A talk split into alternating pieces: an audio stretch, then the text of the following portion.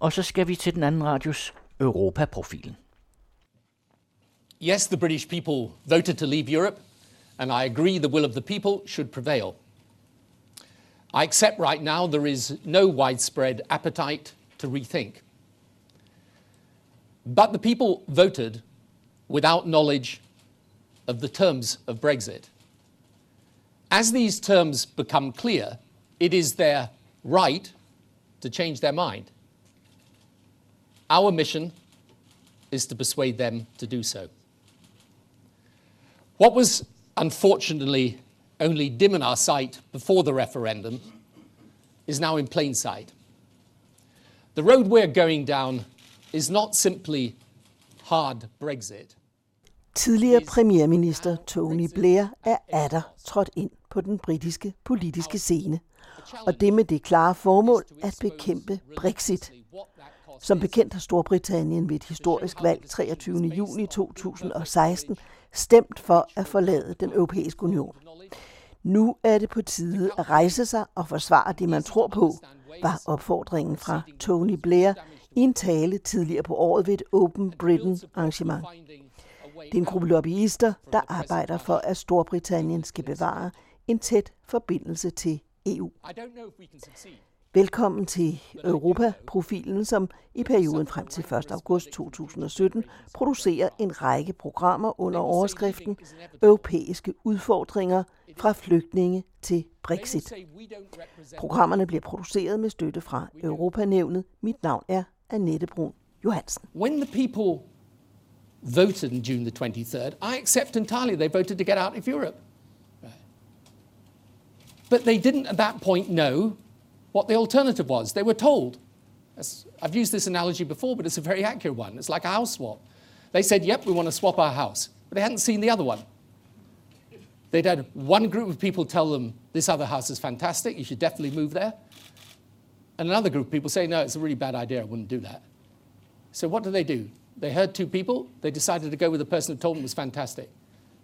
But here's the thing now they're going to go and see it. Right? Now they're going to go and visit the neighborhood. Now they're going to go and test the structure.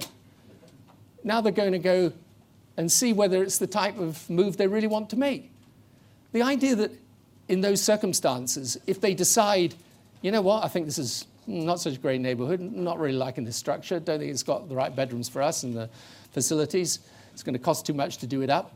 Uh, what, they can't change their mind? No, you made your decision, you just got to do it. No, stop debating it, don't think about it anymore. Boys, who made that rule? I mean, it's just, this is, this is ridiculous. Den tidligere leder for Labour, Tony Blair, siger, at han ikke vil stille op ved det britiske parlamentsvalg 8. juni.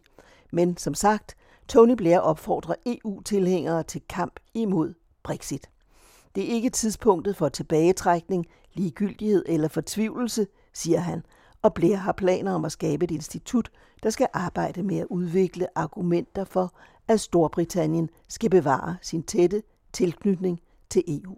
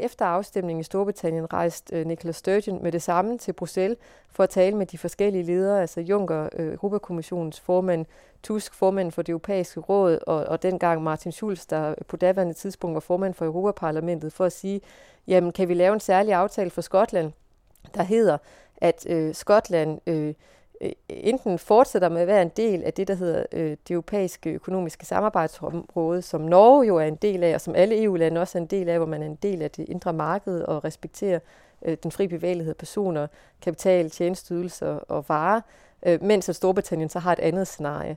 Og den melding, hun fik dengang, det var, at vi kan godt forstå, at de er bekymret, men I er ikke noget selvstændigt land. Vi kan ikke diskutere med jer, før I er selvstændige.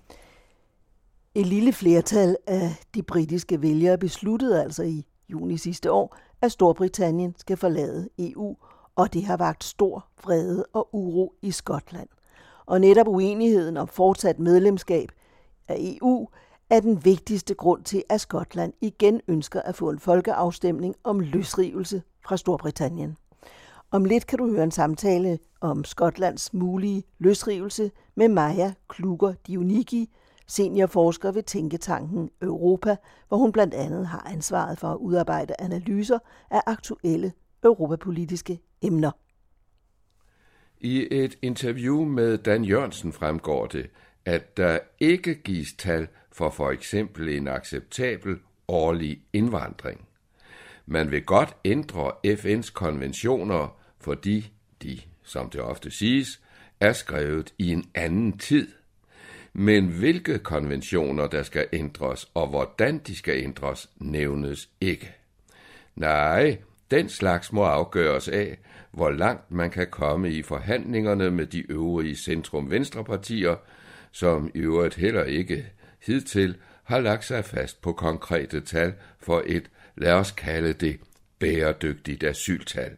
Men, siges det hos Socialdemokraterne, ingen skal være i tvivl om, hvad vi dybest set mener og ville foretrække, hvis vi selv havde de 90 mandater. Således bliver der noget både til hjertet og til højre og venstre hjernehalvdel. Flygtningepresset på Europa er på dagsordenen i alle de europæiske lande. Hør sidst i udsendelsen politisk kommentator Ove Weiss stille spørgsmålet kompromis i rød blok om flygtningene. Det europæiske samarbejde er i krise. I alle landene er EU- og eurokritiske partier på fremmarch, bortset fra Skotland. Jeg har spurgt Maja Kluger Dionigi, om britterne vil opleve det paradoxale, at de efter Brexit fra EU må acceptere Skotlands exit fra Storbritannien og sige farvel til Union Jack. Det kunne man godt forestille mm. sig. Og det kom jo på et lidt overraskende tidspunkt, at Nicola Sturgeon, øh, lederen af Scottish National Party, der jo blev valgt ind på i det skotske parlament, da man havde øh, det skotske parlamentsvalg for nogle år tilbage, at de ønskede at trække Skotland ud af Storbritannien. Og man kan jo også se, når man kigger på afstemningsresultatet, at et øh, flertal i Skotland ønskede at blive i EU. Men der var stadigvæk, nu kan jeg ikke lige helt huske den præcise procentsats, men nogen af 40 procent, mm. der faktisk ønskede at trække sig ud. Så det er ikke fordi, at det er alle skotter, øh, der ønsker at, at blive i EU. Men hun bruger det her jo også strategisk, som jamen, nu går forhandlingerne mellem Storbritannien og EU i gang. Øh, Theresa May havde man regnet med egentlig ville aktivere øh, Lissabon-traktatens øh, artikel 50, altså udmeldelsesartiklen, men så kom det jo lidt på tværs i forhold til parlamentet, så hun positionerer sig.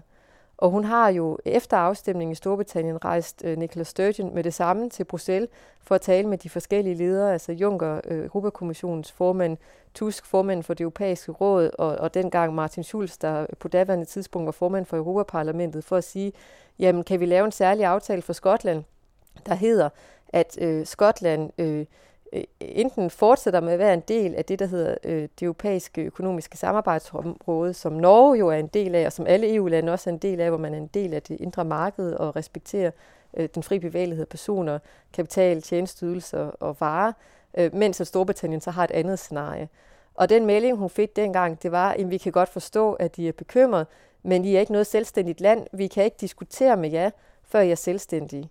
Øhm, og på det tidspunkt, der vidste man jo heller ikke, hvad det var for et scenarie, øh, Storbritannien vil gå efter. Det ved man jo øvrigt heller ikke nu, men de lægger jo op til, at de skal ikke være en, del af det indre marked længere. De vil ikke være medlem af det indre marked, fordi de vil, de vil lave deres handelsaftaler, de vil ikke være en del af tolvunionen, de vil begrænse den fri bevægelighed mm. af personer, og dermed forestiller man sig et scenarie, hvor at man vil have 12 øh, mellem Storbritannien og EU. Altså det vil sige, at man vil have nogle kvoter hvor man så ikke betaler 12, og så når man overskrider den, vil man så betale 12. Mm. Og det er ikke et scenarie, øh, skotterne ønsker. Men det, de jo så håber på nu, det er, at hvis de nu melder kulør og har en folkeafstemning øh, i Skotland, at de andre europæiske lande så virkelig vil tage Skotlands nød seriøst og politisk set øh, forhandle en særlig aftale for skotterne, der enten hedder, at jamen, de får særlige vilkår, end, end resten af England øh, har, eller at hvis de, hvis de vælger at blive selvstændige, at man så øh, ret hurtigt indlemmer Skotland i EU igen. Juridisk set kan det ikke lade sig gøre. Men, men vi har jo også set i tidens løb, at jura det er jo ikke altid én ting, fordi hvis der er politisk mm. vilje, så er der også juridisk vej. Øh, men juridisk kan det ikke lade sig gøre, fordi øh, når og hvis skotterne bliver afhængige, og øh, hvis de har en afstemning, skal øh, den i øvrigt også godkendes fra Theresa May og øh, at den britiske regering, for at den kan være bindende. Øh, hvis, hvis de så får den her afstemning, og Theresa May siger, at jeg respekterer resultatet, så skal de jo til at være selvstændige. Og så er der jo en masse konvergenskrav og kriterier, man skal opfylde for at kunne søge om EU-medlemslandsstatus. Øh, Blandt andet, at man i en række år skal have haft en selvstændig øh, centralbank. Det har Skotland jo ikke. De har jo, er jo en del af den engelske centralbank. Så, så juridisk set vil der skulle gå en årrække, lige præcis før man så kan blive med. Men politisk set kan alt jo lade sig gøre. Du hørte seniorforsker ved Tænketanken Europa, Maja Kluger Dionici. Og nu til kommentaren Kompromis i Rød Blok om flygtningene, Ove Weiss. Da de radikale i februar 1977 for andet valg i træk havde tabt syv mandater, sagde den dengang gamle helve, kristen helve. Næste gang kommer vi til at skylde syv mandater. Det radikale parti har lige siden det for alvor blev folkeligt reduceret efter påskekrisen i 1920, affundet sig med at være det lille parti med den store indflydelse, som altså også giver plads til den helviske galgenhumor. Her betyder gørelsen mere end størrelsen. Derfor skal man være varsom med at tolke partiets seneste reklamekampagne Gør Europa større som et billigt mediestunt i skuffelse over at være overset. Selvom radikale venstre i øjeblikket stort set er uden parlamentarisk indflydelse, siger både historien, meningsmålingerne og partiets selvbevidsthed, at det igen bliver tungen på vægtskålen, hvis flertallet skal skifte til Rød Blok i forening med flere andre små centrum-venstrepartier. Og netop i den sammenhæng er den kortvarige kampagne interessant, for med sit underliggende tema, flygtningene, er den reelt en advarsel til Socialdemokraterne. Gør Europa større kampagnen inddrog ganske opsigtsvækkende et helsides portræt af Venstres formentlig kommende formand og statsministerkandidat finansminister Christian Jensen, som for nylig i Berlingske talte varmt om globaliseringen, den frie bevægelighed, frihandel, et stærkere EU og ikke mindst retten til at gå klædt som man vil, hvad blandt andre bekendende muslimske kvinder som bekendt gør, de sætter deres tørklæde som de vil. Det var sprød musik i radikale ører, som dog ikke reagerede på de falske toner fra Jensen, hvis regering om nogen er afhængig af fremmedfjendske Dansk Folkeparti. Derimod hæftede de radikale sig ved den aggressive retorik fra Socialdemokraternes eftersigende stærke mand, Sas Larsens, om utopiske humanister, storbyakademikere og café latte segmentet, som er et direkte angreb på det parti, som skal sikre hans eget parti regeringsledelsen, og som, det skal understreges, også PT peger på S-formanden Mette Frederiksen som ny statsminister. Netop det sidste har fået flertallet af bedservisserne til at betragte R-kampagnen som overfladisk, mens enkelte øh, ser et radikalt skifte på vej, dog ikke ved det kommende folketingsvalg, men ved det efterfølgende. Her skal man til gengæld være opmærksom på, at centralt placerede radikale arbejder med en anderledes, som det jo hedder i dag, snæver tidshorisont. De har naturligvis noteret, at Lars Løkke Rasmussen for længst har lagt Græsteds muld bag sig og trives i de internationale miljøer. Hans regering har også stillet forslag om, at vejen til attraktive poster i udlandet ikke længere skal forbeholdes traditionelle karrierediplomater, men i et vist omfang reserveres til både aktive og afgående toppolitikere, hvad der dog også har været eksempler på tidligere. Samtidig tæller det i den radikale strategi, at Venstre ved sidste valg tabte 13 mandater, og ifølge de seneste analyser blandt andet afleverede 170.000 vælgere til Dansk Folkeparti. Nu stævner statsministerpartiet mod de kommunale valg 21. november, hvor blandt andre Løkke Rasmussens tidligere trofaste støtte, Venstres stærkeste kommunale stemme, Herningborgmesteren Lars Krab, forudser et nyt tilbageslag. Er Løkke Rasmussen så klar til en tredje ydmygelse ved det kommende folketingsvalg, spørges der i radikale kredse, eller forlader han skuden og overlader roer til Christian Jensen, som så vil få et års tid til forberedelse af folketingsvalget. I så fald kan den socialdemokratiske ignorering af de radikale minde om Jens Otto Kraus for sene erkendelse af den radikale nødvendighed i 60'erne, som blandt andet var medvirkende til dannelsen af Bavnsgaard-regeringen i 1968. Og ikke mindst om Svend Augens ageren gennem flere år, hvor han i offentligheden og over for baglandet hævdede sit nære forhold til både de radikale og til fagbevægelsen. Begge dele viste sig, hvad kunne en snæver kreds i tide advaret om internt, at være en illusion, som førte frem til det dramatiske formandsopgør i 1992 og dermed til dannelsen af den første nyopregering i 1993 efter en halvsnes års ørkenvandring i opposition. Vil et sådan radikalt scenarie med et lederskift i Venstre så udelukke dannelsen af en ny S-ledet regering? Ikke nødvendigvis, for selvom folkevidet fremstiller en radikaler som døende af sult foran et hvert tag selv bor på grund af manglende beslutsomhed, er der en ret, som de radikale har en glubende appetit på og styrer direkte imod.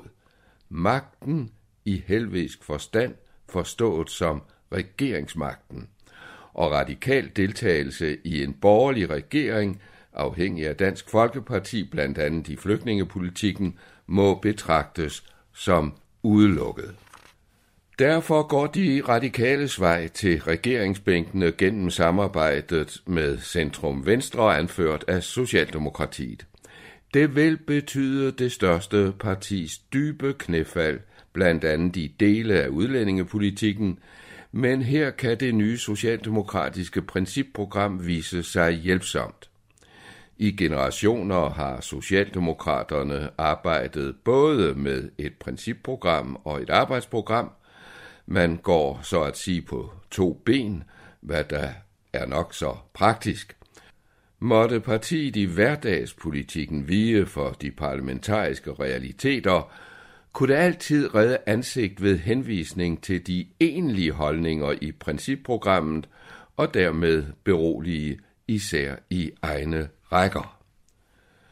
Udkastet til det nye principprogram blev præsenteret i Odense 23. april. Fælles om Danmark hedder det, og er det syvende principprogram i rækken, hvoraf fremtidens Danmark, som Jens Otto Krav var pindefører på efter befrielsen, vel nok er det mest kendte. Meget naturligt for det socialdemokratiske dilemma af flygtningepolitikken er det partiets udlændingepolitiske ordfører Dan Jørgensen, der denne gang har skrevet og redigeret.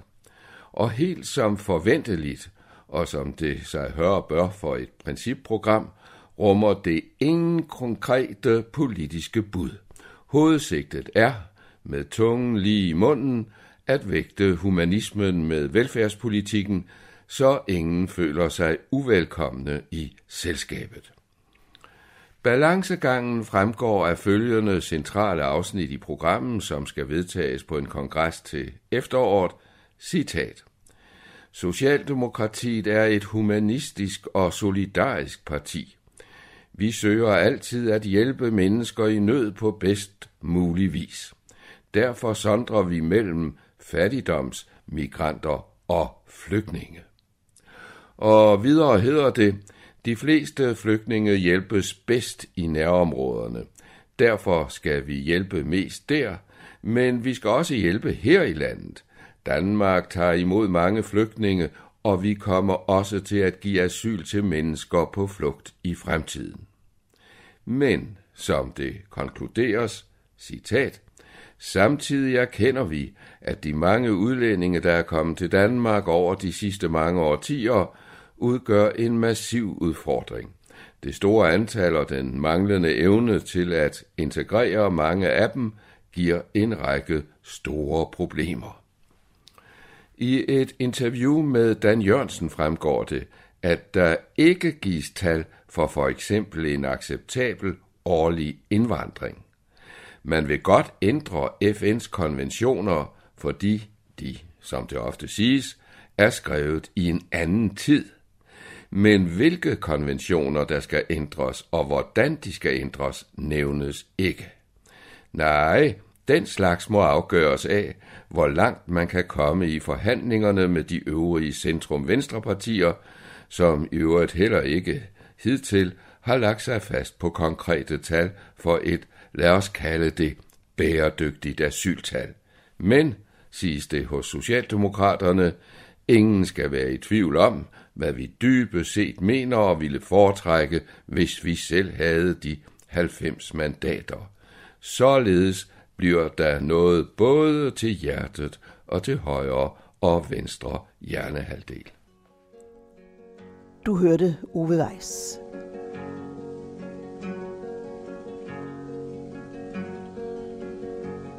O Florida, Scotland, when will we see your like again?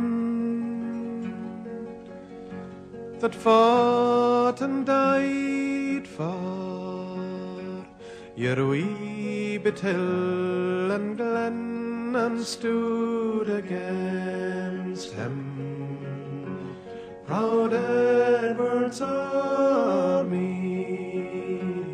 and sent him homeward to think again.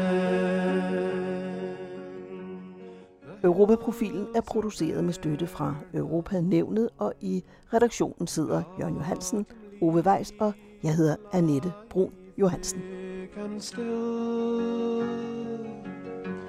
Or land that is lost now, which those so dearly held that stood against him. Proud Edward's army and sent him homeward to think again. Those days are past now, and in the past they must remain. But we can still rise now and be the nation again that stood against him. Proud Edward's and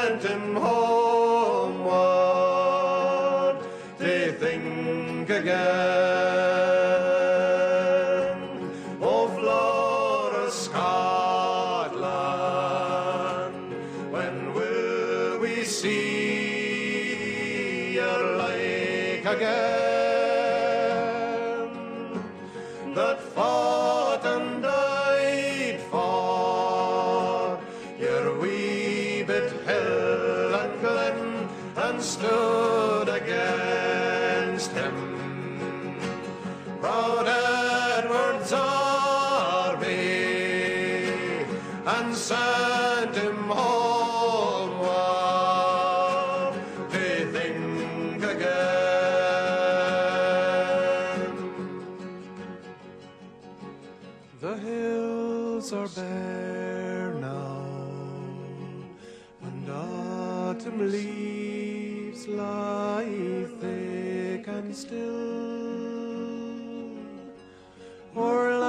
Is lost now, which those so dearly held, O flower of Scotland, when will we see